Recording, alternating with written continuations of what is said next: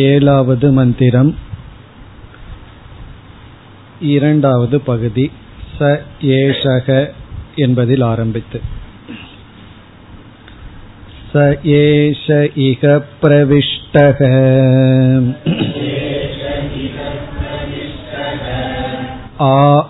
आनकाग्रेभ्यः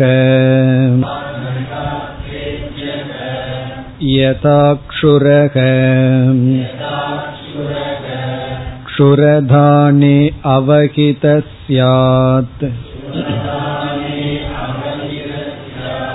विश्वम्बरो वा विश्वम्बरकुला ये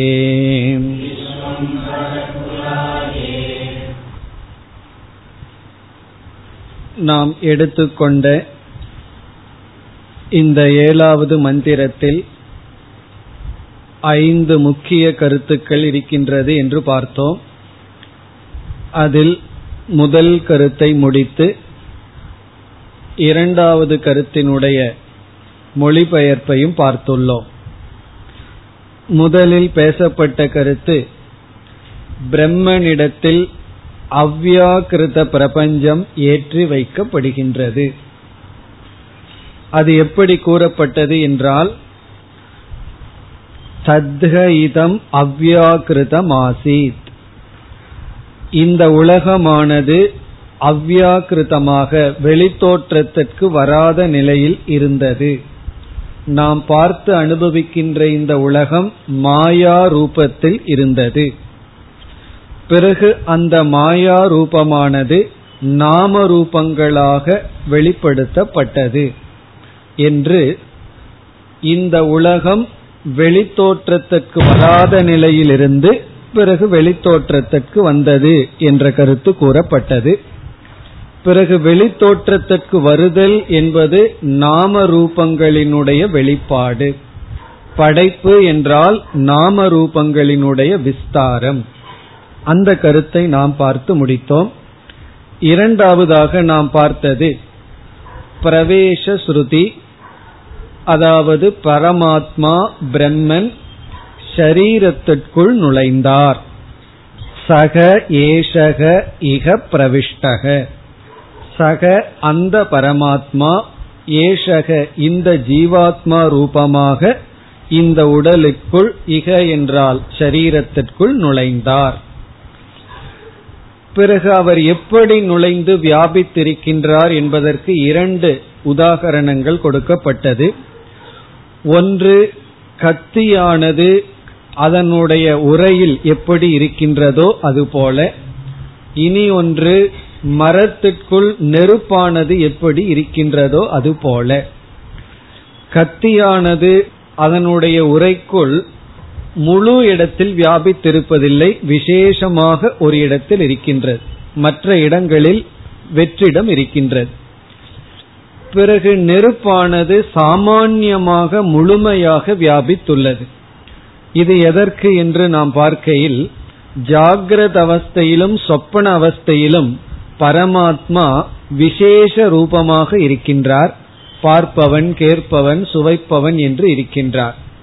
சுஷுப்தி அவஸ்தையில் சாமானிய ஞானமாக பிரஜான கணமாக இருக்கின்றார். இதை காட்ட இந்த இரண்டு உதாகரணங்கள் வந்தது. சென்ற வகுப்பில் இதனுடைய சொற்பொருளை பார்த்து முடித்தோம். இனி இந்த பகுதியில் நடைபெறுகின்ற சங்கரருடைய விசாரத்திற்கு வருகின்றோம். நம்ம வந்து உபனிஷத் மந்திரத்தினுடைய அர்த்தமும் ஆங்காங்கு சங்கரருடைய விசாரத்தையும் பார்த்து வருகின்றோம். இப்பொழுது நாம் இந்த பிரவேச ஸ்ருதிக்கான பாஷ்ய விசாரத்திற்குள் நுழைகின்றோம். இந்த ஸ்ருதியிலிருந்து இந்த பகுதியில் சில சந்தேகங்கள் வருகின்றது பூர்வபக்ஷ சித்தாந்தங்கள் வருகின்றது. அதற்கு நாம் செல்கின்றோம். இங்கு சங்கரர் ஒரு பெரிய விசாரத்தை செய்துள்ளார் இந்த பகுதியில். அவர் செய்த விசார வாக்கியம் ஒரே ஒரு வரிதான் சக ஏஷக இக பிரவிஷ்டக. இந்த ஒரு வரிக்கு பல பக்கங்களில் விளக்கம் எழுதியிருக்கின்றார். அதை இப்பொழுது பார்க்க ஆரம்பிக்கின்றோம். மீதி வரி வந்து உதாகரணம் தான் எப்படி வியாபித்துள்ளார் என்பதற்கு. இங்க வாக்கியம் வந்து ஒரே ஒரு வரி தான் சக ஏஷக இக பிரவிஷ்டக. சக அப்படின்னா அவன் அல்லது அது ஏஷகனா இவன் அந்த பரமாத்மா இந்த ஜீவாத்மாவாக ஷரீரத்திற்குள் நுழைந்திருக்கின்றார். இதுல பலவிதமான சந்தேகங்கள் வருகின்றது. அவைகளையெல்லாம் இப்பொழுது நாம் பார்க்கின்றோம். முதலில் வருகின்ற சந்தேகம் சக ஏஷக என்ற இடத்தில் சக என்பது மாயையை குறிக்கின்றது என்பது பூர்வபக்ஷியினுடைய கருத்து. சக சப்த விசாரக. சக என்றால் அது அல்லது அவன். சக ஏஷக பிரவிஷ்டகனா அது நுழைந்தது. அது சரீரத்திற்குள் சென்றது அல்லது அவன் சரீரத்திற்குள் சென்றான். அந்த இடத்தில் சக என்கின்ற உரிச்சொல் ஆங்கிலத்தில் புரோனோன் என்று சொல்கின்றோம். அவன் அல்லது அது என்பது யாரை குறிக்கின்றது அப்படிங்கறதா இப்பொழுது கேள்வி. இப்ப நாம் ஒருவரிடம் பேசும் பொழுது அவர் வந்தார். அது வந்தது அப்படின்னு சொல்லும் பொழுது அவருங்கிறதுக்கு என்ன அர்த்தம்? அதுங்கிறதுக்கு என்ன அர்த்தம்னு அவருக்கு புரிய வேண்டும். அவர் எதன் அடிப்படையில் புரிந்து கொள்வார்? அதற்கு முன்னாடி வாக்கியத்துல நம்ம பேசியிருப்போம். இப்ப ராமசாமிங்கிறவரை பற்றி நம்ம பேசிட்டு அவர் நேற்று வந்தார் என்று சொன்னால் அவர் எப்படி புரிஞ்சுக்குவார்? இப்ப யாரை பற்றி நம்ம பேசிட்டு இருக்கிறோமோ அவரை தான் அந்த புரோனோம் உரிச்சொல்லானது குறிக்கின்றதுன்னு புரிந்து கொள்வார். அப்படி இங்கு புரோனவுன் வந்துள்ளது. சக அது அல்லது அவர் பிரவிஷ்டக நுழைந்துள்ளார். அந்த புரோனவுனுக்கு நம்ம வந்து பரமாத்மான அர்த்தம் கூறுகின்றோம். ஆனால் பூர்வபக்ஷியானவன் அதற்கு அர்த்தம் மாயா அல்லது அவ்யாக்கிருதம் என்று கருதுகின்றார். அந்த விசாரம் இப்பொழுது முதலில் நடைபெறுகின்றது. ப்ரோனவுன்னால வர்ற பிரச்சனை. சில சமயங்கள்ல அவர்னு சொல்லிட்டு ஒருவரை பத்தி நம்ம பேசிட்டு இருப்போம். திடீர்னு டாபிக்க மனசுக்குள்ள மாத்திருப்போம். அவர்கிட்ட சொல்ல மாட்டோம். அவரை பத்தி சிலதெல்லாம் பேசுவோம். வேற யாரோ அவர்னு நினைச்சு பேசிட்டு இருப்போம். நம்ம வந்து முன்ன யாரை பற்றி பேசணுமோ அவரை பற்றின்னு நினைச்சிட்டு இருப்போம். இந்த கம்யூனிகேஷன் கேப் பல சமயங்கள்ல புரோனவுனால வரும். அவர் இவர்னு சொல்றதுனால வரும். அதுக்காக ஒவ்வொரு முறையும் அவர் பேரை சொல்லிட்டு இருக்க முடியாது. சில பேருக்கு பேரெல்லாம் ரொம்ப பெருசா இருக்கும். அதனால நம்ம ப்ரோனவுன் யூஸ் பண்ணித்தான் ஆக வேண்டும். இப்ப இந்த இடத்தில் அந்த இந்த அந்த இது அல்லது அவரான இவர் நுழைந்தார். அதுக்கு நம்ம அர்த்தம் சொல்லிட்டோம். பரமாத்மா ஜீவாத்மா ரூபமாக இந்த சரீரத்திற்குள் நுழைந்துள்ளது. இதையே நம்ம மகா வாக்கியமா எடுத்துள்ளோம். இப்பொழுது பூர்வபக்ஷி சகங்கிற உரிச்சொல்லுக்கு அவ்யாக்கிருதம் அல்லது மாயை என்று கூறுகின்றான். அப்படி அவன் கூறுவதற்கு இரண்டு ஹேது ரெண்டு காரணத்தை இப்பொழுது கூறுகின்றான். இந்த ரெண்டு ரீசன்னால சகங்கிறது பரமாத்மா அல்ல மாயைதான். இந்த ரெண்டும் பூர்வபக்ஷிக்கு சாதகமான காரணம். பூர்வபக்ஷி அவனால் கற்பனை பண்ணி தவறான ஹேதுவை சொல்லவில்லை. அவனுடைய ரெண்டு காரணமும் ஓரளவுக்கு சரியான காரணம்தான். இந்த பூர்வபக்ஷ சித்தாந்தத்துல அது எப்படி நம்ம புரிந்து கொள்ளலாம்னா பூர்வபக்ஷிய கேட்கும் பொழுது அவன் சொல்றதுதான் சரிங்கிற மாதிரி நமக்கு தோன்றும். நமக்கு தோன்றணும். பிறகு இந்த கேள்விக்கு நம்ம எப்படி பதில் சொல்லுவோம்னு நினைக்கும் பொழுது பதில் வரும்போது இதுதான் சரி அப்படின்னு நமக்கு தோணுது அப்படி பூர்வபக்ஷத்தை சொல்லணும். சும்மா கண்ணா பின்னாடி எதையாவது பூர்வபக்ஷமா சொல்லக்கூடாது. நம்ம ஒரு ஒரு கருத்து சொன்னோம்னா அந்த தவறான கருத்தும் கூட சரியா இருக்கிறது போல நமக்கு தெரிய வேண்டும். அப்படி இங்கு ரெண்டு முக்கியமான ஹேதுவை பூர்வபக்ஷி கூறி இதன் அடிப்படையில் சக என்ற சொல் பிரம்மத்தை குறிக்கவில்லை பரமாத்மாவை குறிக்கவில்லை. அது மாயையைத்தான் குறிக்கின்றது. அந்த மாயை தான் நம்ம உடல்ல நுழைந்துள்ளது. அந்த மாயை தான் இருந்து வருகின்றது. பரமாத்மா அல்ல. மொத்தத்தில் அவன் என்ன சொல்ல விரும்புறான்? சக ஏஷக பிரவிஷ்டகங்கிறது மகா வாக்கியம் அல்ல. ஜீவ பிரம்ம ஐக்கியத்தை கூறவில்லை. அதுதான் அவனுடைய கருத்து. நம்முடைய கருத்து வந்து அந்த பரமாத்மா இந்த ஜீவாத்மாவாக சரீரத்தில் இருக்கிறான்னு சொல்றதிலிருந்து ரெண்டு பேரும் ஒன்றுங்கிற ஐக்கியத்தை சொல்றோம். அவன் வந்து ஐக்கியத்தை ஏற்றுக்கொள்ளாத காரணத்தினால் அந்த பரமாத்மா வேறு. இங்க சரீரத்திற்குள் இருக்கின்ற ஜீவாத்மா மாயையாக இருப்பவன் அல்லது மாயாரூபி அது வேறு. அதுதான் அவனுடைய கருத்து. இனி அவனுடைய ஹேது என்னன்னு இப்பொழுது பார்க்கலாம். அவன் என்ன காரணத்தை சொல்லி சகங்கிற வார்த்தைக்கு அவன் அல்லது அதுங்கிறதுக்கு மாயைன்னு பதில் சொல்கின்றான் அல்லது கருத்தை கொண்டுள்ளான். அதை இப்பொழுது பார்க்கலாம். அவன் கூறுகின்ற முதல் காரணம் இலக்கணத்தின் அடிப்படையில். இலக்கணம் சொன்னாவே சில பேர்த்துக்கு ஒரு மாதிரி ஆயிரும். வேதாந்தமே படிச்சிட்டு இருக்கும்போது இடையில இடையில ஊருகா போல இந்த பாயிண்ட்டும் வரும் வச்சுக்குவோம். கிராமர் அடிப்படையில் அவன் பேசுகின்றான். அதனால இப்ப கொஞ்சம் ஒரு பத்து நிமிஷம் மட்டும் கிராமரை பார்த்துருவோம் இது இன்ட்ரெஸ்டிங்கா தான் இருக்கும். இன்ட்ரெஸ்ட் நினைச்சிட்டு கேட்டா. கிராமர்னா அப்ப பத்து நிமிஷம் வேற எதையாவது நினைச்சிட்டு கிளாஸுக்கு வர்றேன்னு நினைக்க வேண்டாம். இந்த பத்து நிமிஷம் நான் வேற எங்கேயோ போயிடுறேன்னு நினைக்க வேண்டாம். அதாவது இலக்கணத்துல அதாவது வாக்கிய அமைப்பு ரெண்டு விதமா இருக்கு. உதாரணமா இப்ப சங்கரர் வந்து இந்த நூலுக்கு விளக்கம் எழுதும் பொழுது அவர் எப்படி சொல்லலாம்? நான் விளக்கத்தை எழுதுகிறேன் அப்படின்னு சொல்லலாம். நான் இந்த நூலுக்கு விளக்கத்தை எழுதுகிறேன். அப்படி ஒரு வாக்கியம். அல்லது என்னால் விளக்கம் எழுதப்படுகிறது அப்படின்னு சொல்லலாம். என்னால் விளக்கம் எழுதப்படுகிறது. வேற உதாரணம் சொல்லணும்னா நான் உணவை சாப்பிடுகின்றேன் அல்லது சாப்பிட்டேன். இதை மாத்தி சொன்னீங்கன்னா உணவு என்னால் சாப்பிடப்பட்டது அல்லது சாப்பிடப்படுகிறது. அப்படி சொல்லலாம். ஆக்டிவ் வாய்ஸ் பேசிவ் வாய்ஸ் ஒரு காலத்துல படிச்சு மறந்துருக்கோம். ஸ்கூல்ல எல்லாம். அப்படி ஆக்டிவ் வாய்ஸ் அப்படின்னு சொல்லும் பொழுது சமஸ்கிருதத்துல கர்த்தரி பிரயோகம்னு சொல்றோம். பிரயோகம்னா வாய்ஸ் சொல்ற விதம். நம்ம வந்து வார்த்தைய பிரயோகம் என்ற விதம். இப்ப இந்த ஆக்டிவ் வாய்ஸ்ல வந்து இந்த நான்கிறது அந்த ஒரு வாக்கியத்துல வெர்பு இருக்கும். அந்த வெர்பு சொன்னா வினைச்சொல். அந்த வினை சொல்ல யாரு செய்கிறார்களோ அவர்களுக்கு அங்க முக்கியத்துவம் இருக்கு. இப்ப நான் உணவை சாப்பிட்டேன் அப்படின்னு சொல்லும்போது இங்க நான்கிறதுல தான் முக்கியத்துவமே இருக்கு. இப்ப நான்கிறதுல முக்கியத்துவம் இருக்கு. பேசிவ் வாய்ஸ்னு வரும் பொழுது முக்கியத்துவம் வந்து சப்ஜெக்டுக்கு கிடையாது. என்னால் அப்படிங்கும் போது அங்க முக்கியத்துவம் இல்லை. உணவு சாப்பிடப்பட்டு விட்டது.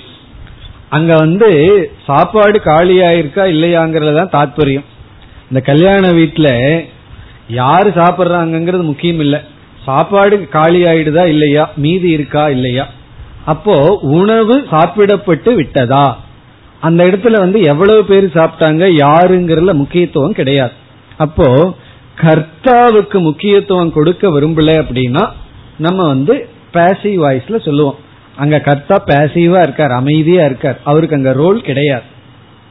அதனாலதான் சங்கரருடைய விளக்கத்திலேயே அவர் பல சமயங்கள்ல பேசிவ் வாய்ஸ்ல தான் எழுதுவார். மயா லிக்கியதே என்னால் எழுதப்படுகின்றது. அந்த மயாங்கிறதையும் கூட விட்டுருவார். என்னால்ங்கிறதையும் கூட விட்டுருவார். இங்கு விளக்கம் அல்லது சுருக்கமான விளக்கமானது எழுதப்படுகின்றது. காரணம் என்ன? நான்கிறத தவிர்க்கலாங்கிறதுக்காக. சும்மா நான் நான்கிறத ஏன் சொல்லணும் பயன்படுத்தணும்னு சொல்லி இந்த நான்கிறத விடுறதுக்கு விட்டு விடுவதற்காக என்னால் பாஷ்யம் எழுதப்படுகிறது அல்லது எழுதப்பட்டது. இப்படி ரெண்டு வாய்ஸ் இருக்கு. Active voice passive voice active voice சொன்னா அங்க சப்ஜெக்ட் நான்கிறது வரும் அல்லது அவன்கிறது வரும். இதை செய்தான் அப்படின்னு வரும். பேசிவ் வாய்ஸ் வரும்போது அவனுக்கு அங்க முக்கியத்துவம் கிடையாது. அந்த சப்ஜெக்ட் யாருங்கிறதுல நமக்கு அங்க முக்கியத்துவம் கிடையாது. பிறகு ஆப்ஜெக்டுக்கு தான் முக்கியத்துவம். உணவு சாப்பிடப்பட்டது. விளக்கம் எழுதப்பட்டது அப்படிங்கிறது. இங்க பூர்வபக்ஷி என்ன சொல்றான்? இந்த இடத்துல பேசிவ் வாய்ஸ் இருக்கிறதுனால அதாவது எங்க பேசிவ் வாய்ஸ் இருக்குன்னா தது நாம ரூபாபியாம் வியாக்கிரியத. வியாக்கிரியதே அப்படின்னு சொல்லி அந்த வார்த்தைக்கு அர்த்தம் அது நாம ரூபங்களாக வெளிப்படுத்தப்பட்டது அப்படின்னு டிரான்ஸ்லேஷன் வருது. அது நாம ரூபங்களாக வெளிப்படுத்தப்பட்டது. யாரால் அப்படிங்கறது அங்க சொல்லவே இல்லை. அதுக்கு முக்கியத்துவம் கொடுக்கப்படவில்லை. பிரம்மனால் அப்படிங்கிறதுக்கு அங்க முக்கியத்துவமே இல்லை. அப்படி அது நாம ரூபங்களாக வெளிப்படுத்தப்பட்டதுன்னு பாசிவ் வாய்ஸ்ல சொல்லி இருக்கிறதுனால நமக்கு அங்க கர்த்தா ரொம்ப முக்கியமே கிடையாது. இப்ப யாரு உள்ள இருக்காங்க யாரு உள்ள இருப்பார்கள்ங்கிறது நமக்கு இம்பார்ட்டன்ஸ் இல்லை. எது வெளிப்பட்டது அப்படிங்கறதுல தான் முக்கியத்துவம் இருக்கு. ஆகவே பிரம்மன் ஒருவர் வந்து உள்ள போயிருக்கணுங்கிறதுல இங்க முக்கியத்துவம் கிடையாது. காரணம் என்ன அப்படின்னா என்ன வெளிப்பட்டதுங்கிறதுல தான் முக்கியத்துவம் இருக்கே தவிர யார் உள்ள போனார்கள் யார் உள்ள போய் வெளிப்படுத்தினார்கள்ங்கிறதுல முக்கியத்துவம் கிடையாது. இது ஒரு காரணம். இது நமக்கு புரியல அப்படின்னா ரொம்ப சந்தோஷம். பூர்வபக்ஷியும் புரிய வேண்டாம் பதிலும் புரிய வேண்டாம். புரிஞ்சிருதுனா தான் கஷ்டம். ஏதோ ஒரு சேஞ்சுக்காக ஊருகா போல வச்சுக்கங்க. சில பேர்த்துக்கு ஊருகா பிடிக்கும் சில பேர்த்துக்கு ஊருகா பிடிக்காது. அது போல இது ஒரு பூர்வபக்ஷம். ரெண்டாவது பூர்வபக்ஷம் தான் முக்கியம். இரண்டாவது பூர்வபக்ஷம் அல்ல இரண்டாவது ஹேது. முக்கியமான காரணத்தை சொல்றான் இவன். இவன் என்ன சொல்றான்? என்னைக்குமே ஒரு புரோணம் அது அவன்கிறது முன்னாடி என்ன பேசினமோ அதைத்தான் குறிக்கும். அதன் அடிப்படையில இந்த இடத்துல முன்னாடி எதை பத்தி ஆரம்பிக்கப்பட்டுள்ளது? தத்க இதம் அவ்யாக்கிருதம் ஆசீத். அவ்யாக்கிருத்தம்ங்கிற மாயை தான் ஆரம்பிக்கப்பட்டுள்ளது. பிறகு தது அந்த மாயை நாம ரூபங்களாக வெளிப்படுத்தப்பட்டதுன்னு சொல்லி இந்த வாக்கியத்துக்கு முன்னாடி மாயை தான் பிரகிருத்தம். பிரகிருத்தம்னா இங்க சப்ஜெக்ட் மேட்ரு மாயை தான். பிறகு சக ஏஷகங்கிறது மாயை தான் குறிக்கணும். இப்ப ராமசாமினே பேசிட்டு திடீர்னு அவன் சொல்றது கோவிந்தசாமியை குறிக்காது. காரணம் என்ன? நான் பேச ஆரம்பிச்சது ராமசாமியை பத்தி. அதே போல மாயைய பத்தி தான் ஆரம்பிக்கப்பட்டுள்ளது. பிறகு அது அல்லது அவன் சொல்லும் பொழுது மாயையை தான் குறிக்க வேண்டும். ஆகவே இந்த இடத்துல எது ஆரம்பிக்கப்பட்டதோ அதுதான் வந்துள்ளது. இது அவன் சொல்றது காரணம் நாமளும் பல சமயம் இதைத்தான் சொல்லியிருக்கோம். ஆத்மாவா இதமக்ர ஆசித்துன்னு ஆரம்பிச்சிருக்கோம். பிறகு சக ஏஷகன்னு வந்ததுன்னா ஆத்மாவை பத்தி தானே ஆரம்பிச்சது. ஆகவே பின்னாடி வர்ற சகங்கிறது ஆத்மாவை தான் குறிக்கணும். தஸ்மாத் வா ஏ தஸ்மாத் அப்படிங்கிற இடத்துல எல்லாம் இதுக்கு முன்னாடி பிரம்மத்தை பற்றி தான் ஆரம்பிச்சது. அதனால அதுங்கிறது வந்து பிரம்மத்தை தான் குறிக்கணும்னு பல சமயங்கள்ல சொல்லியிருக்கோம். அதையே நமக்கு ஞாபகப்படுத்தி சொல்றான் நீ பல சமயத்துல விளக்கம் கொடுத்தபடி இந்த இடத்திலும் ஆரம்பிக்கப்பட்டது மாயை. ஆகவே அது அல்லது இது என்பதெல்லாம் மாயையைத்தான் குறிக்க வேண்டும். அப்படி ரெண்டு கேதுவை சொல்லி முதல்ல பரமாத்மான்னு யார் ஏற்றுக்கொண்டார்? நீயாக அர்த்தத்தை கொடுத்திருக்கேன் இங்க மாயை தான் அல்லது நீர்னா சிதாபாசன் தான் அங்க சைத்தன்யம் முக்கிய பிரம்மன் எல்லாம் கிடையாது. என்று இங்கு அப்செக்ஷன் வருகின்றது. பூர்வ பட்சம் வருகின்றது. எந்த இடத்தில்? யார் நுழைந்தார்கள்? இந்த நுழைதல்னா என்னன்னு அடுத்த விசாரம் வரப்போகுது. அதுக்கு முன்னாடி வர்ற விசாரம் வந்து நுழைஞ்ச ஆளே யாருங்கிறதுல தான். உள்ள போன ஆள் யாருங்கிறதுலயே சந்தேகம். அதற்கு பிறகு உள்ள போய் அவர் என்ன பண்றாருங்கிறது ரெண்டாவது விஷயம். இப்ப இங்கு வந்து சக ஏஷகங்கிறது பரமாத்மாவா மாயையா? மாயைதான். முதல் காரணம் இங்கு வந்து அந்த பரமாத்மாங்கிற சப்ஜெக்டுக்கு முக்கியத்துவம் கொடுக்கப்படவில்லை. ஆரம்பமே பேசிவ் வாய்ஸ்ல இருக்கு. அது நாம ரூபமாக வெளிப்படுத்தப்பட்டது. ஆக்டிவ் வாய்ஸ்ல சொல்லியிருக்கணும்னா பிரம்மன் மாயையை நாம ரூபங்களாக வெளிப்படுத்தினார். அப்படி சொல்லியிருக்கணும். பரமாத்மா மாயையை நாம ரூபங்களாக விரிவுபடுத்தினார்னு சொல்லணும். இங்கு பிரம்மனால்ங்கிறதும் சொல்லப்படல. அது மாயை நாம ரூபங்களாக வெளிப்படுத்தப்பட்டது. நம்மளாக சேர்த்திக்க வேண்டியது இருக்கு. பிரம்மனால் மாயை நாமரூபங்களாக வெளிப்படுத்தப்பட்டதுன்னு சேர்த்தி கொள்ள வேண்டியது இருக்கு. அதனால பிரம்மன் இந்த பிக்சருக்குள்ளேயே வரவில்லை. இரண்டாவது இங்க ஆரம்பிச்ச டாபிக் அவ்யாக்கிருதம் தான் மாயை தான் பிறகு வர்ற உரிச்சொல் புரோனன் வந்து மாயையை தான் குறிக்க வேண்டும். இதுதான் பூர்வபக்ஷம். இதுதான் நமக்கு வர்ற சந்தேகம். உண்மையிலேயே இந்த சந்தேகம் நியாயமானதுதான். யோசிச்சு பார்த்தா சரியா தான் இருக்கு. இனி நம்முடைய பதில். இப்ப முதல் கேள்விக்கான முதல் பூர்வபக்ஷம் அல்லது அவனுடைய முதல் கேதுவுக்கான பதில் வந்து என்ன சொல்றான் ஆக்டிவ் வாய்ஸ் பேசிவ் வாய்ஸ்னு வரும்பொழுது பேசிவ் வாய்ஸ்ல சப்ஜெக்ட் சொல்லப்படவில்லைதான். அதை நம்ம ஒத்துக்கிறோம். இப்ப நம்ம பதிலுக்கு வர்றோம். சங்கரருடைய பதிலுக்கு வர்றோம். ஆனாலும் அங்க சப்ஜெக்ட் இருக்கின்றான். சப்ஜெக்ட் இல்லாம அந்த வேலை நடப்பதில்லை. இப்ப உணவு உட்கொள்ளப்பட்டு விட்டது. அப்படிங்கிற வாக்கியத்தை கேட்டாலும் அந்த செயல் நடக்கிறதுக்கு ஒரு ஆள் கண்டிப்பா இருந்துதான் ஆகணும். எழுதப்பட்டது விளக்கம் எழுதப்பட்டது. இந்த இடத்துல யாராங்கிறதுல சொல்லப்படாவிட்டாலும் இந்த வாக்கியம் வாக்கியத்தினுடைய அர்த்தம் நடக்க வேண்டும் என்றால் சப்ஜெக்ட் இருந்துதான் ஆக வேண்டும். அந்த இடத்துல நம்ம சொல்லப்படவில்லையே தவிர காரணம் என்னன்னா அது தேவை இல்லாம இருந்திருக்கலாம். அந்த இடத்துல சொல்ல வேண்டிய தேவை இல்லையே தவிர அந்த வாக்கியத்தில் இருக்கிற அர்த்தம் நடக்க சப்ஜெக்ட் தேவை. இதான் இங்க இந்த இடத்துல சூக்மமான விஷயம். சங்கரர் எப்படி பிடிக்கிறார்னா அந்த இடத்துல சொல்ல வேண்டிய தேவை இல்லைங்கிறதுனால நீ சப்ஜெக்டே தேவையில்லைன்னு நினைச்சிட்ட. அப்படி அல்ல. அந்த இடத்துல யாருங்கிறதுக்கு முக்கியத்துவம் கொடுக்கப்படவில்லைன்னா அந்த இடத்துல சொல்ல வேண்டிய தேவைதான் இல்லை. ஆனா அந்த வாக்கியம் நடக்க வேண்டும் என்றால் சப்ஜெக்ட் தேவைதான். அதனால வந்து பூர்வபக்ஷிட்ட சொல்கின்றார் பேசிவ் வாய்ஸ்லயும் சப்ஜெக்டுக்கு ஈக்குவல் இம்பார்ட்டன்ஸ் இருக்கு. அந்த இடத்துல வெளிப்படுத்தப்படவில்லை அவ்வளவுதான். இப்ப வந்து கல்யாண மண்டபத்துல பதார்த்தங்கள் எல்லாம் காலியாகி விட்டது சாப்பிடப்பட்டு விட்டது அப்படின்னு சொல்லும் பொழுது நமக்கு முக்கியத்துவம் அங்க ஏதாவது மீதி இருக்கா? உணவுப் பொருள்கள் எல்லாம் சாப்பிடப்பட்டு விட்டதாங்கிறதா ஆனா அந்த செயல் நடக்க எவ்வளவோ பேர் வந்து சாப்பிட்டிருக்கணும். இப்ப ஜனாகா மனிதர்கள் அந்த உணவை சாப்பிட்டார்கள். மனிதர்களால் உணவு சாப்பிடப்பட்டு விட்டது. மனிதர்களால் சொன்னாலும் அங்க சப்ஜெக்ட் தேவைதான். காரணம் என்ன என்றால் எந்த ஒரு வினை நடக்க வேண்டும் என்றால் அறிவுடன் கூடிய ஒருவன் செயல்பட்டாக வேண்டும். ஜடமான பொருள் எந்த காரியத்தையும் செய்யாது. ஒரு சென்சியன்ட் சேதன வஸ்து ஒருவன் இருந்துதான் ஒரு வெர்ப் ஒரு செயலை செய்ய முடியும்.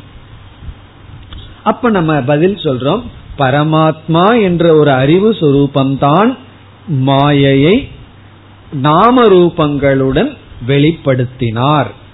இப்ப பரமாத்மா தன்னுடைய தனக்கு கீழ் இருக்கின்ற மாயையை நாம ரூபங்களாக வெளிப்படுத்தினார்.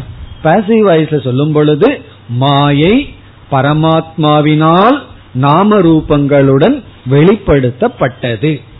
ஆகவே பரமாத்மா தேவை. அந்த இடத்துல சொல்லப்படவில்லை என்றாலும் அந்த காரியம் நடக்க பரமாத்மா தேவை. மாயை நாம ரூபங்களாக வெளிப்பட அறிவு சுரூபமான ஒரு கர்த்தா தேவை. களிமண் பானைகளாக வெளிப்பட அறிவு சுரூபமான குயவன் தேவை. தங்கம் நகைகளாக வெளிப்பட தங்கத்தை நகைகளாக செய்கின்றவன் தேவை. அப்படி மாயை நாமரூபங்களாக வெளிப்பட பரமாத்மா தேவை. அது ஒரு பதில். இனி இரண்டாவது கேள்விக்கு நாம் பதில் சொல்ல வருகின்றோம். இது உண்மையிலேயே பூர்வபக்ஷியனுடைய சரியான கேள்விதான். அந்த இடத்துல உண்மையிலேயே மாயை தான் ஆரம்பிக்கப்பட்டது. ஆனா நம்ம திடீர்னு ஆரம்பிக்கப்பட்ட விஷயம் என்னமோ மாயை இடையில அவன் அப்படின்னு சொல்லும் பொழுது பரமாத்மாங்கிற அர்த்தத்தை சொல்லிவிட்டோம். அது எப்படி? இந்த கான்டெக்ட்ல தப்பா வருகின்றதே அப்படின்னு பூர்வபக்ஷியினுடைய கேள்வியில நியாயம் இருக்கின்றது. சில சமயங்கள்ல சில கேள்வியில நியாயம் இருக்கும். சில சமயங்கள்ல கேள்வியில நியாயம் இருக்காது. இந்த இடத்துல நியாயமான கேள்வியை தான் நீ கேட்டிருக்க அப்படின்னு சொல்லி சங்கரர் அவனுக்கு ஆறுதல் படுத்திட்டு நீ சொல்றது சரிதான் அப்படின்னு சொல்லிட்டு அப்புறம் பதிலுக்கு வர்றார். அப்புறம் நீ சொல்றது தப்புன்னு சொல்றார். என்னைக்குமே அப்படித்தான். யாராவது ஒண்ணு தப்பா சொன்னாலும் முதல்ல என்ன பண்ணிடணும் தெரியுமோ? நீங்க சொல்றது சரின்ட்டு அப்பதான் அவங்களுக்கு ஒரு திருப்தி வரும். நம்ம சொல்றத அவர் புரிஞ்சிட்டார் அதுக்கப்புறம் கொஞ்சம் கொஞ்சமா கொஞ்சம் கொஞ்சமா என்ன சொல்லணும்? சரியில்லை அப்படின்னு சொல்லணும். இப்போ ஒருத்தர் வீட்டுக்கு சாப்பிட போகிறீர்கள். சாப்பாடு எப்படி இருந்ததுன்னா முதல்ல நல்லா இருக்குன்னு சொல்லிடணும். அதுக்கப்புறம் ஒவ்வொன்றா சொல்லலாம். ரசம் கொஞ்சம் சரியில்லை. அதுக்கப்புறம் சாதம் கொஞ்சம் வேகல. தயிர் கொஞ்சம் புளிச்சிருக்கு. இப்படி ஒவ்வொன்றா மெதுவாக சொல்லிட்டு வரலாம். கடைசியில் என்ன சொல்லியிருப்போம்? எல்லா மாதமும் சொல்லியிருப்போம். கடைசியில.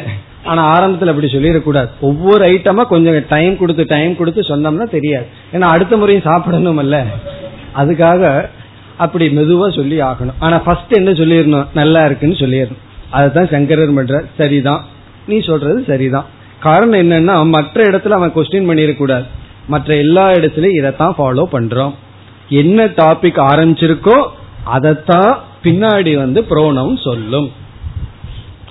பிறகு என்ன சொல்றார்? அடுத்தது மெதுவா சொல்றார். ஆனா கொஞ்சம் காமன் சென்ஸ் ஒன்னு இருக்கே அதையும் யூஸ் பண்ணணும்னு சொல்றார். அடுத்தது. அதாவது என்ன என்றால் பிரகரணம் அப்படிங்கிறது ஒன்று விவக்ஷா அப்படிங்கிறது இனி ஒன்று.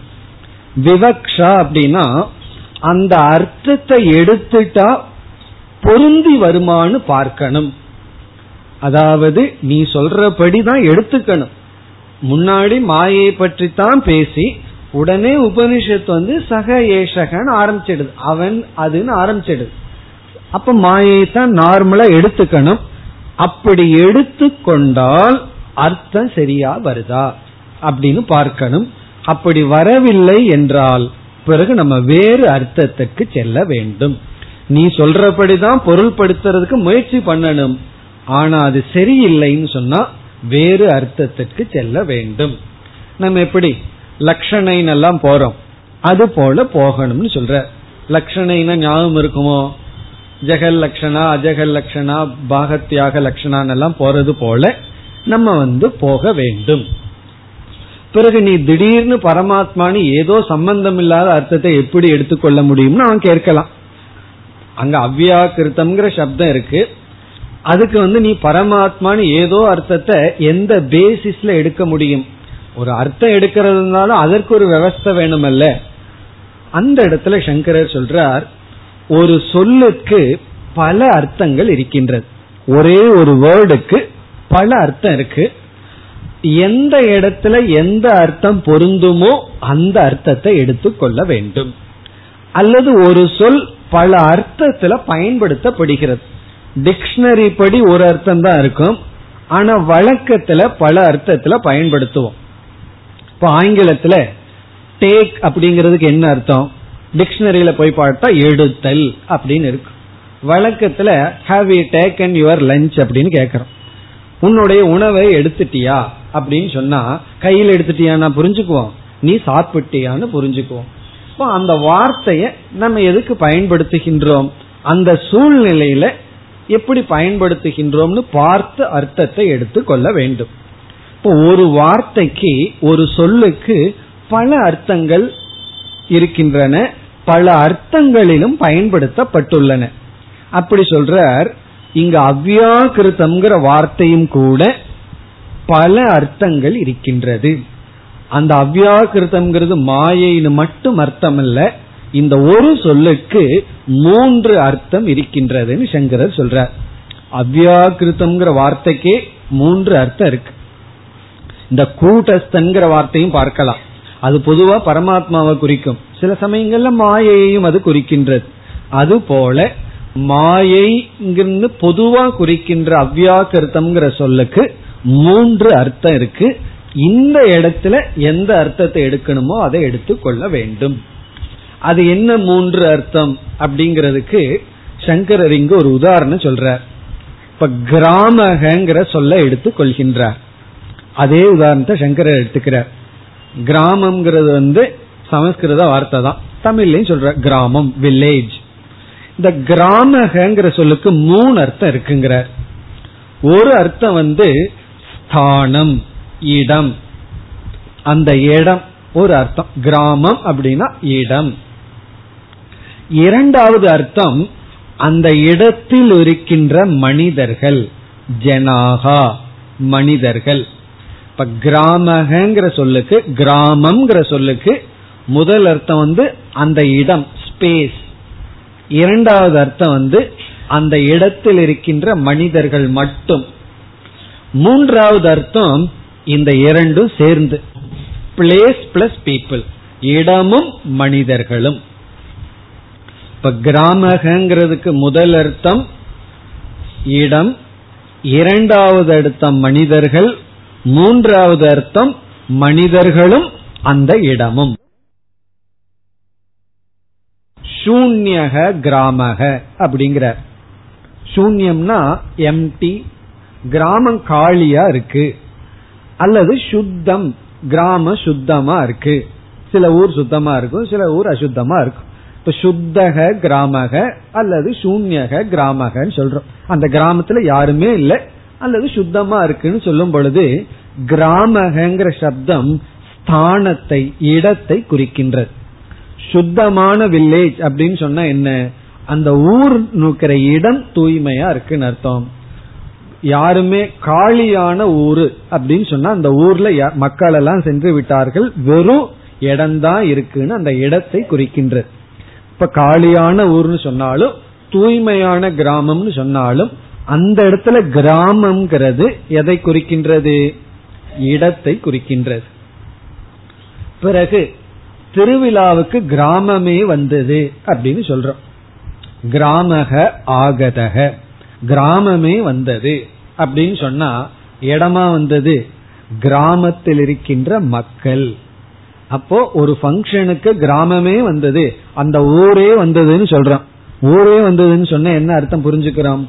அந்த இடத்துல ஊர்னு சொன்னா இடம்தான்னு சொல்லி அப்படி பூகம்பமானதான் அது வரும். ஒரு இடத்துல இருந்து இனி ஒரு இடத்து இப்ப இங்க என்ன வந்ததுன்னா ஊரில் இருக்கின்ற மக்கள். அப்ப இந்த இடத்துல எதை குறிக்கின்றது? ஜனாகா மக்களை மட்டும். பிறகு வந்து மூன்றாவது இடத்துல அந்த ஊருக்கு செல்லாதே அப்படின்னு ஒருத்தர்கிட்ட நம்ம சொல்றோம். கிராமம் பிரதி ந கச்சேத் ந பிரவிஷேத் அப்படின்னு சொல்றோம். அந்த ஊருக்கு போகாதே அப்படிங்கிற இடத்துல அந்த ஊருங்கிற இடத்துல ரெண்டு அர்த்தத்தையும் சொல்றோம்.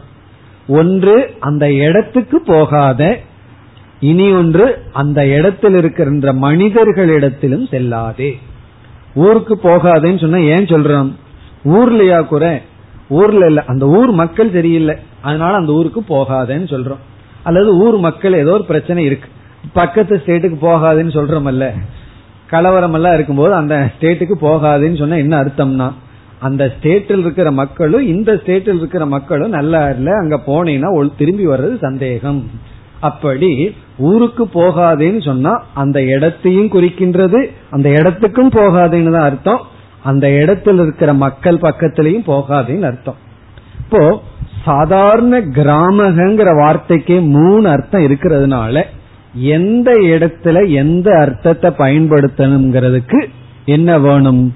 காமன் சென்ஸ் வேண்டும். ஆனா பார்த்தோம்னா நமக்கு எல்லாத்துக்குமே இது இருக்கு. காமன் சென்ஸ் இருக்கு. அதனாலதான் அதுக்கு பேரே காமன் சென்ஸ்னு பேர். சொல்லாமே நம்ம புரிஞ்சுக்கிறோம்.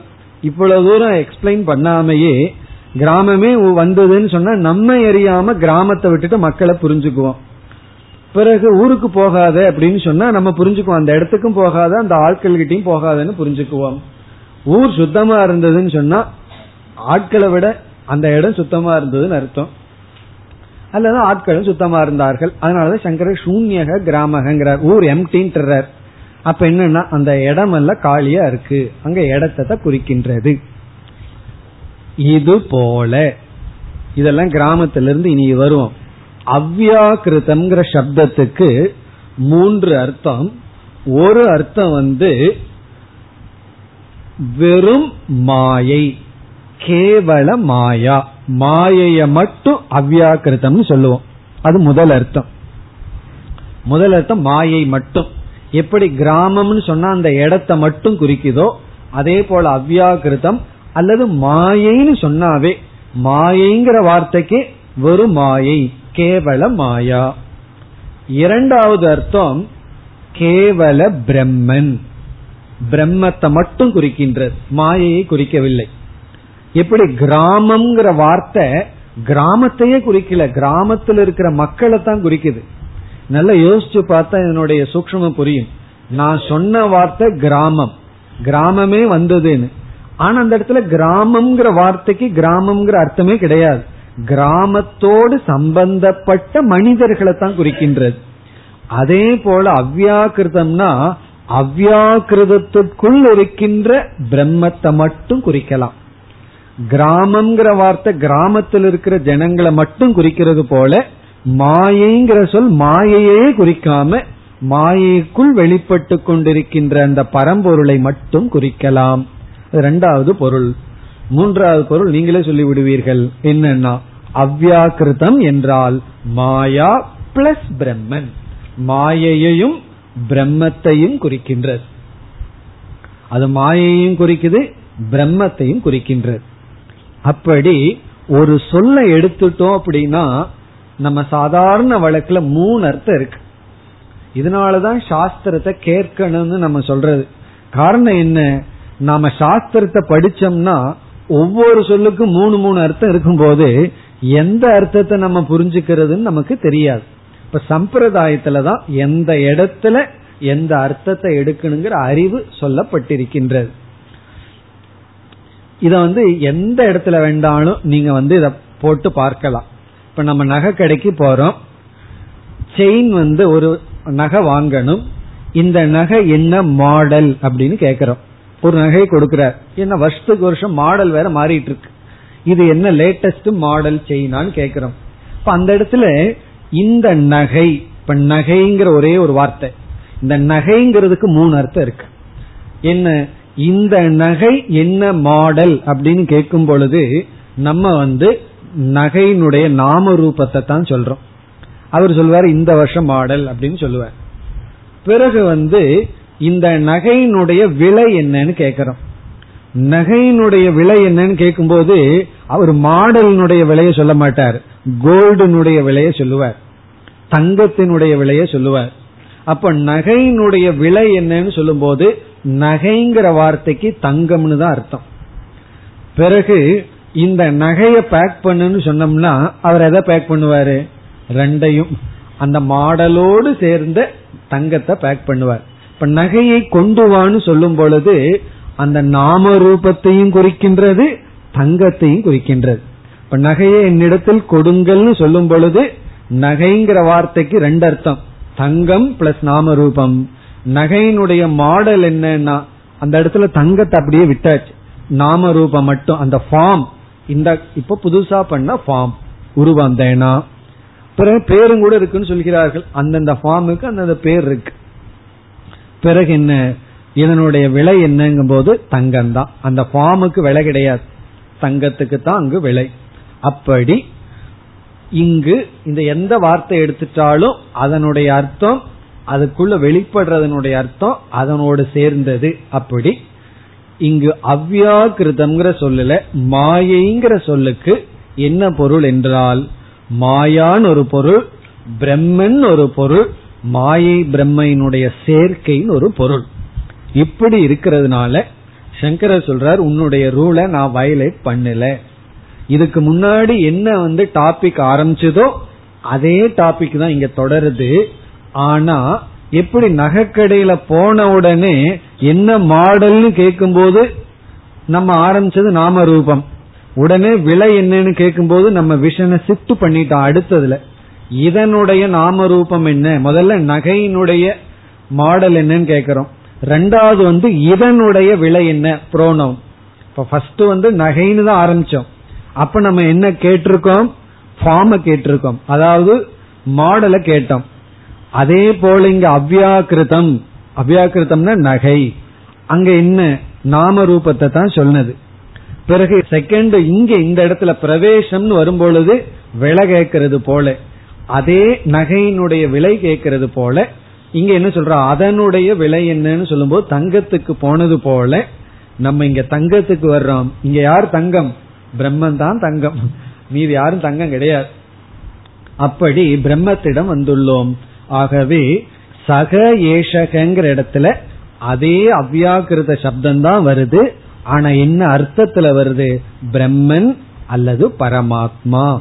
அந்த பரமாத்மா தான் அறிவு சொரூபமான பரமாத்மா தான் என்ன ஆயிருக்கு? உள்ளே நுழைந்துள்ளது. ஜீவாத்மாவாக இந்த சரீரத்திற்குள் விளங்கிக் கொண்டு இருக்கின்றது. என்று நீ சொன்னபடி அதே அவ்யாக்கிருத அர்த்தம் தான் நாங்க எடுத்துட்டோம். ஆனா அவ்யாக்கிருதத்திற்கு பிரம்மங்கிற அர்த்தத்தை எடுத்துள்ளோம். எப்படி? கிராமத்தை போல அல்லது நகையை போல. அப்படி ஒவ்வொரு சொல்லுக்கும் மூன்று அர்த்தம். இந்த இடத்துல அப்படி எல்லா சொல்லுக்கும் அல்ல சில இடங்கள்ல. இந்த இடத்துல மூன்று அர்த்தத்தில் நாம் பிரம்மத்தை எடுத்துக்கொள்ள வேண்டும். இதுதான் விசாரம். இதோட முதல் போர்ஷன் ஆஃப் விசாரம் முடிவடைகின்றது. இப்ப இந்த விசாரத்திலிருந்து என்ன நம்ம முடிவு பண்ணிட்டோம்? உள்ள போன ஆள் யாரு? அப்படின்னு முடிவு பண்ணியாச்சு. பிரம்மன் தான் அப்படிங்கிற முடிவு வந்து விட்டாச்சு. இப்ப சகங்கிறதுக்கு பிரம்மன் அர்த்தம் ஏஷகங்கிறதுக்கு அதே பிரம்ம ஜீவரூபமாக பிரவிஷ்டக உள்ளே நுழைந்தார். இப்போ ஒரு விதமான விசாரம் முடிவடைகின்றது. இனி அடுத்த விசாரம். இங்க மூன்று டைரக்ஷன்ல விசாரம் இருக்கு. இனி அடுத்த விசாரம் என்ன செய்கின்றார்? அந்த பிரவேசம்ங்கிற சொல்லுல வர்ற விசாரம். இதுல இருக்கிறது மூணே சொல்லுதான். அதுல ஒவ்வொன்றும் எடுத்துட்டு விசாரம் பண்றோம். சக ஏசகங்கிறது ஓவர். இனி பிரவேசகங்கிற வார்த்தைக்கான விசாரம். நுழைதல் உள்ளே போகுதல். கிளாஸ் எல்லாம் பண்ணிட்டு கேக்குறமல்ல? நுழைஞ்சுதான்னு கேட்போமல்ல அது போல இப்ப இந்த நுழையிறதுல விசாரம். உள்ளே செல்லுதல். அடுத்த விசாரத்துக்கு வர்றோம். இந்த இடத்துல தான் பிரவேச விசாரம் பிரவேச சப்த விசாரம். இங்கேயும் பூர்வபக்ஷி எல்லாம் வர்றான். ஒவ்வொருத்தரும் ஒவ்வொரு அர்த்தம் சொல்றான். இப்படி எடுத்துக்குவோமே நுழைதல்ங்கிறதுக்கு அர்த்தம் இதுதான் இதுதான் சொல்றோம். அப்படி நம்ம ஐந்து பூர்வபக்ஷத்தை பார்க்க போறோம். அஞ்சையும் நெகேட் பண்ணிட்டு கடைசியில நம்ம ஒரு அர்த்தத்தை சொல்ல போறோம். அந்த அர்த்தத்தை ஆரம்பத்துல பார்த்திருக்கோம். மீண்டும் அதை வந்து நிலைநாட்ட போறோம். அப்படி நுழைதல்ங்கிறதுக்கு என்னென்ன அர்த்தம் எல்லாம் பாசிபிள் எத்தனையோ அர்த்தம் இருக்கு. இந்த இடத்துல நம்ம ஐந்து சந்தேகங்கள். பிறகு அதற்கான அது எப்படி நடைபெறாது? பிறகு இதற்கு இப்படித்தான் அர்த்தம் எடுத்து ஆக வேண்டும். ஒவ்வொன்றாக பார்ப்போம். முதல் சந்தேகம் என்னன்னா பூர்வபக்ஷி சொல்றான். அவன் ஒரு உதாரணத்தோட சொல்றான். வீடை நம்ம கட்டி வீட்டுக்குள்ள நம்ம பிரவேசம் பண்றோம். கிரகம் நிர்மாய கிரகம் நிர்மாயன்னு ஒரு வீடு கட்டுறோம். வீடு கட்டி வீட்டுக்குள்ள ஒருத்தன் உள்ள போறான். அது போல பரமாத்மா இந்த சரீரத்தை உருவாக்கி இந்த உடலுக்குள் நுழைந்தது. அது அவன் சொல்ற அர்த்தம். இப்போ அந்த பரமாத்மா இந்த உடலில் நுழைந்ததுங்கிறதுக்கு அவன் சொல்ற முதல் அர்த்தம். முதல் விதமான பூர்வபக்ஷி. அஞ்சு ஒவ்வொரு ஆள். ஒருத்தன் சொல்றான் வீடு கட்டி வீட்டுக்குள்ள நம்ம கிரக பிரவேசம் போறோம். அதே போல பரமாத்மா இந்த உடலுக்குள் நுழைந்தது. அப்படி சொல்லும் போது அவனை பொறுத்த வரைக்கும் பரமாத்மா எப்படின்னா அணு அணுவை போல பரமாத்மா ரொம்ப சின்னது. அணுவுக்கு தான் அவ்வளவு சக்தி இருக்கே.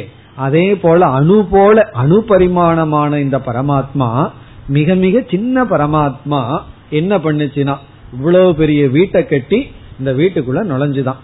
நம்ம ஒரு வீடு கட்டுறோம் அப்படின்னா கண்டிப்பா அந்த வீடு நம்ம விட பெரிய சைஸா தானே இருக்கணும். எவ்வளவோ பெருசா இருக்கும் வீடு. நம்ம ஆள் சின்னதா இருப்போம். ஆளுக்கு தகுந்த மாதிரி கதவு வந்து வச்சிருக்கோம். இவ்வளவு மெஷர்மெண்ட் கதவு இருக்கணும் அப்படின்னு சொல்லி. காரணம் என்னன்னா நம்ம அதுக்குள்ள போகணும். அப்படி அந்த நுழைவாயில் கண்டிப்பா நம்மை விட பெருசா தான் இருக்கும். அப்படி பரமாத்மா இவ்வளவு ஒரு பெரிய சரீரத்தையோ அல்லது சின்னதோ பெரியவோ சரீரத்தை செஞ்சு அதற்குள் நுழைந்தார். அப்படி பொருள் எடுத்துக்கொள்ளலாமே நுழைந்து ஜீவாத்மாவா இருந்துட்டு இருக்கார் அது முதல் அர்த்தம். அதுக்கு சங்கரர் வந்து பதில் சொல்றார் இது வீட்டு விஷயத்துல ரைட் நீ வந்து சின்னவனா இருக்க. பிறகு வந்து வீடு ரொம்ப பெருசா இருக்கு. இப்ப பரிச்சின்ன ஒருவன் பரிச்சின்னமான வீட்டுக்குள்ள போலாம். பரிச்சின்னம்னா லிமிட்டெட் நீ வந்து எவ்வளவுதான் பெரிய ஆளா இருந்தாலும் உனக்குன்னு ஒரு லிமிட்டேஷன் இருக்கு அவ்வளவுதான் இருக்க முடியும். அப்படி வரையறுக்கப்பட்ட நீ வீட்டுக்குள்ள நுழையலாம். அது சரிப்பட்டு வரும். ஆனா இங்க சொல்றார் ஆகாசம் வந்து வீட்டுக்குள்ள நுழைந்ததுன்னு உன்னால சொல்ல முடியுமோ? வீட்டுக்குள்ள ஒரு மனிதன் நுழையலாம். ஏன்னா மனிதன் வந்து வரையறுக்கப்பட்டுள்ளான். வீட்டுக்குள்ள ஆகாசம் நுழைந்தது. நான் வீடு கட்டினேன்.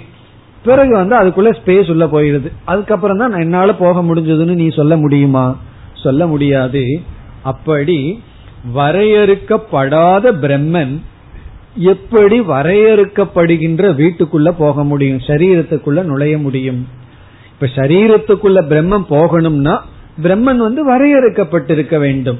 ஆகவே பிரம்மன் வரையறுக்கப்படாததனால் பூர்ண வியாபியாக இருப்பதனால் ஆகாசத்தை போல் இருப்பதனால் நீ சொல்றபடி இந்த சரீரத்திற்குள்ள நுழைந்திருக்க முடியாது. வேறொரு ஆள் நுழையலாம் வேற ஏதாவது பொருள் நுழையலாம். ஆனா பிரம்மன் ஆகாசத்தை போல உள்ளே செல்ல முடியாது. எப்படி ஆகாசம் உள்ள போச்சுன்னு சொல்லமோ அது போல முடியாது. காரணம் சர்வகதத்வாத் பரமாத்மனக. பரமாத்மா வந்து சர்வகதமாக முழுமையாக பூர்ணமாக இருப்பதனால். இப்படி நம்ம பதில் சொல்லிட்டு இந்த மாதிரி பரமாத்மா உள்ள போயிருக்கிறதுக்கு வாய்ப்பு இல்லை நம்ம என்ன சொல்லிட்டு வர்றோம்? கடைசியா பார்க்கும்போது பிரவேசகங்கிறது உண்மையிலேயே சம்பவிக்காதுன்னு நம்ம சொல்ல போறோம். பூர்வபக்ஷி இங்கேயும் வாச்சியார்த்தத்தை எடுத்துக்கிறான்.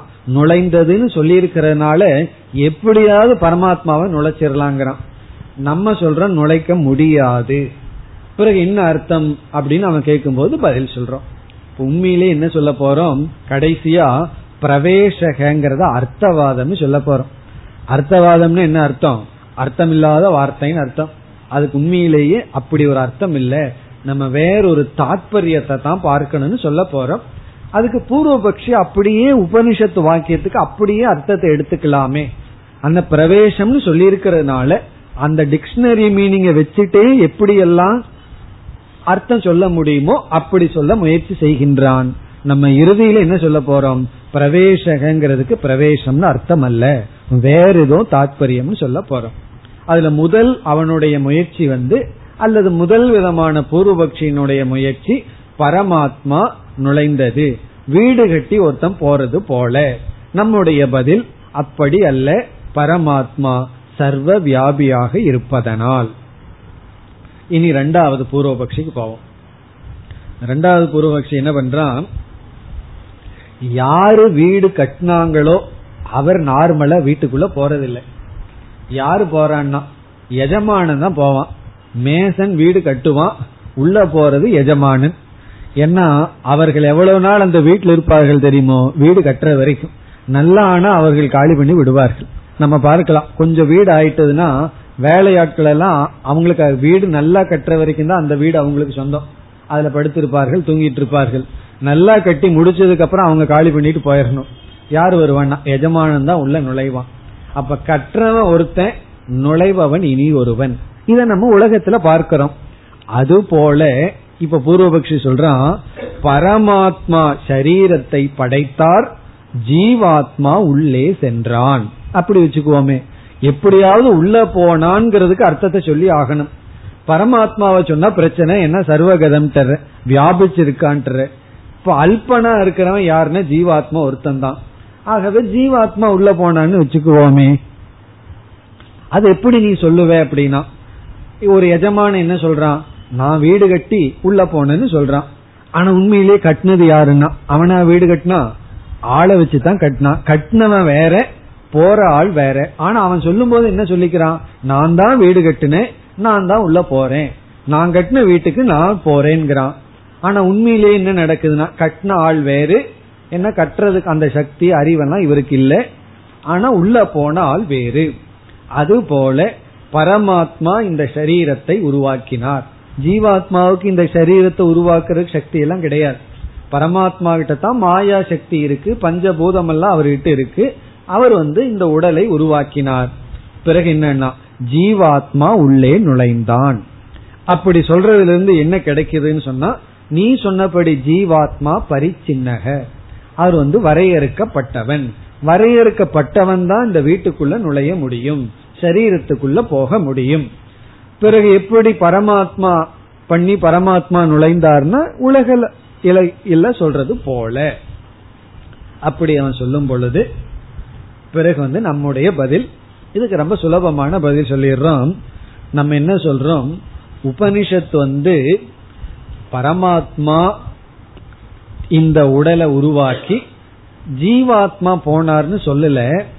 தத் சிருஷ்டுவா ததேவ அனுப்பிராவிஷத்துங்கிற வார்த்தையில அந்த ஏவன்னு வேற இருக்கு. அவர் படைத்து அவரே நுழைந்தார். அப்படி அங்க முக்கியத்துவம் கொடுக்கப்பட்டு பேசி இருக்கின்றது. யாரு படைச்சாரோ அவர்தான் நுழைந்தார். என்ற விதத்தில் பேசப்பட்டிருக்கின்றது. அவர் உருவாக்கி இனி ஒருவன் நுழைஞ்சான்னு சொல்லவே இல்லை. யார் உருவாக்கினாரோ தத் சிருஷ்டுவா ததேவ அனுப்பிராபிஷது அதுவும் இல்லாம இலக்கணத்துல அதை செய்து இதை செய்தாருங்க போது ஒரே ஒரு கர்த்தா தான் அதாவது கையை தூய்மை செய்து சாப்பிட்டார். கை கழுவி சாப்பிட்டார்னா கை கழுவுன்னு ஒருத்தர் சாப்பிடுறது ஒருத்தர் அர்த்தம் கிடையாது. கை கழுவி சாப்பிட்டான்னா யார் கை கழுவுனாங்களோ அவங்க தான் சாப்பிட்டாங்கன்னு அர்த்தம். அப்படி யார் படைத்தார்களோ அவர்தான் நுழைந்தார். அப்படின்னு உபனிஷத்து மிக தெளிவாக சிருஷ்டி கர்த்தா பிரவேச கர்த்தா ஏகக அப்படின்னு சொல்லியிருக்கு.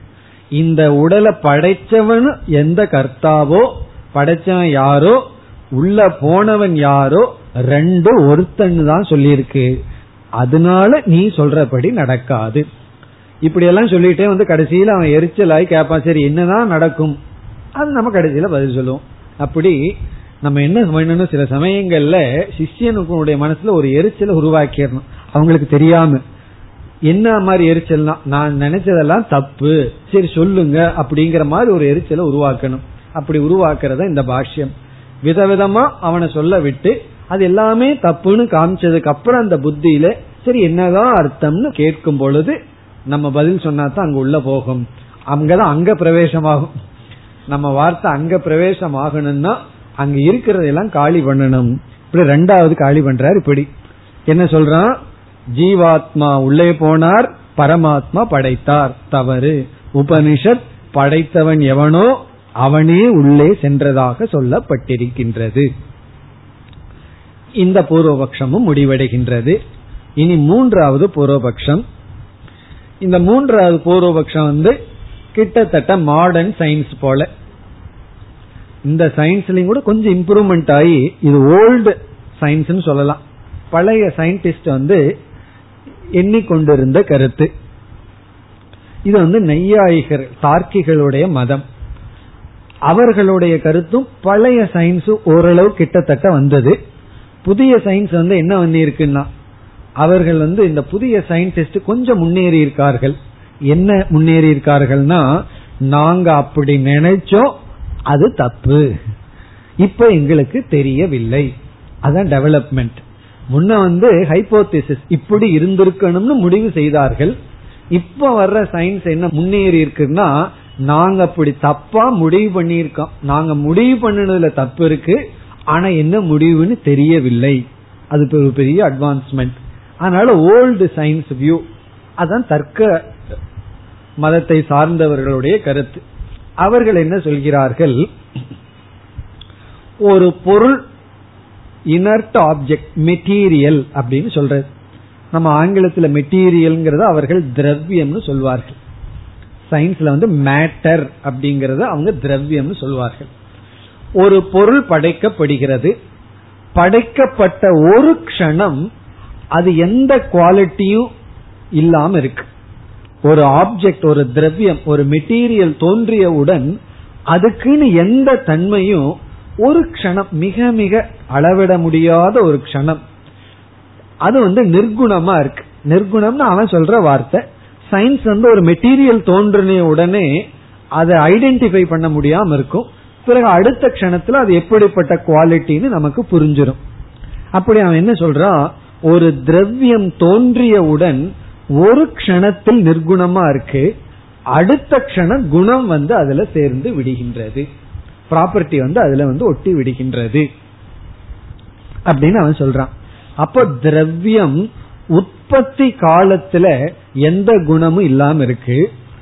பிறகு அடுத்த கணத்துல குணங்கள் எல்லாம் அதுல வந்து சேர்ந்து கொள்கிறது.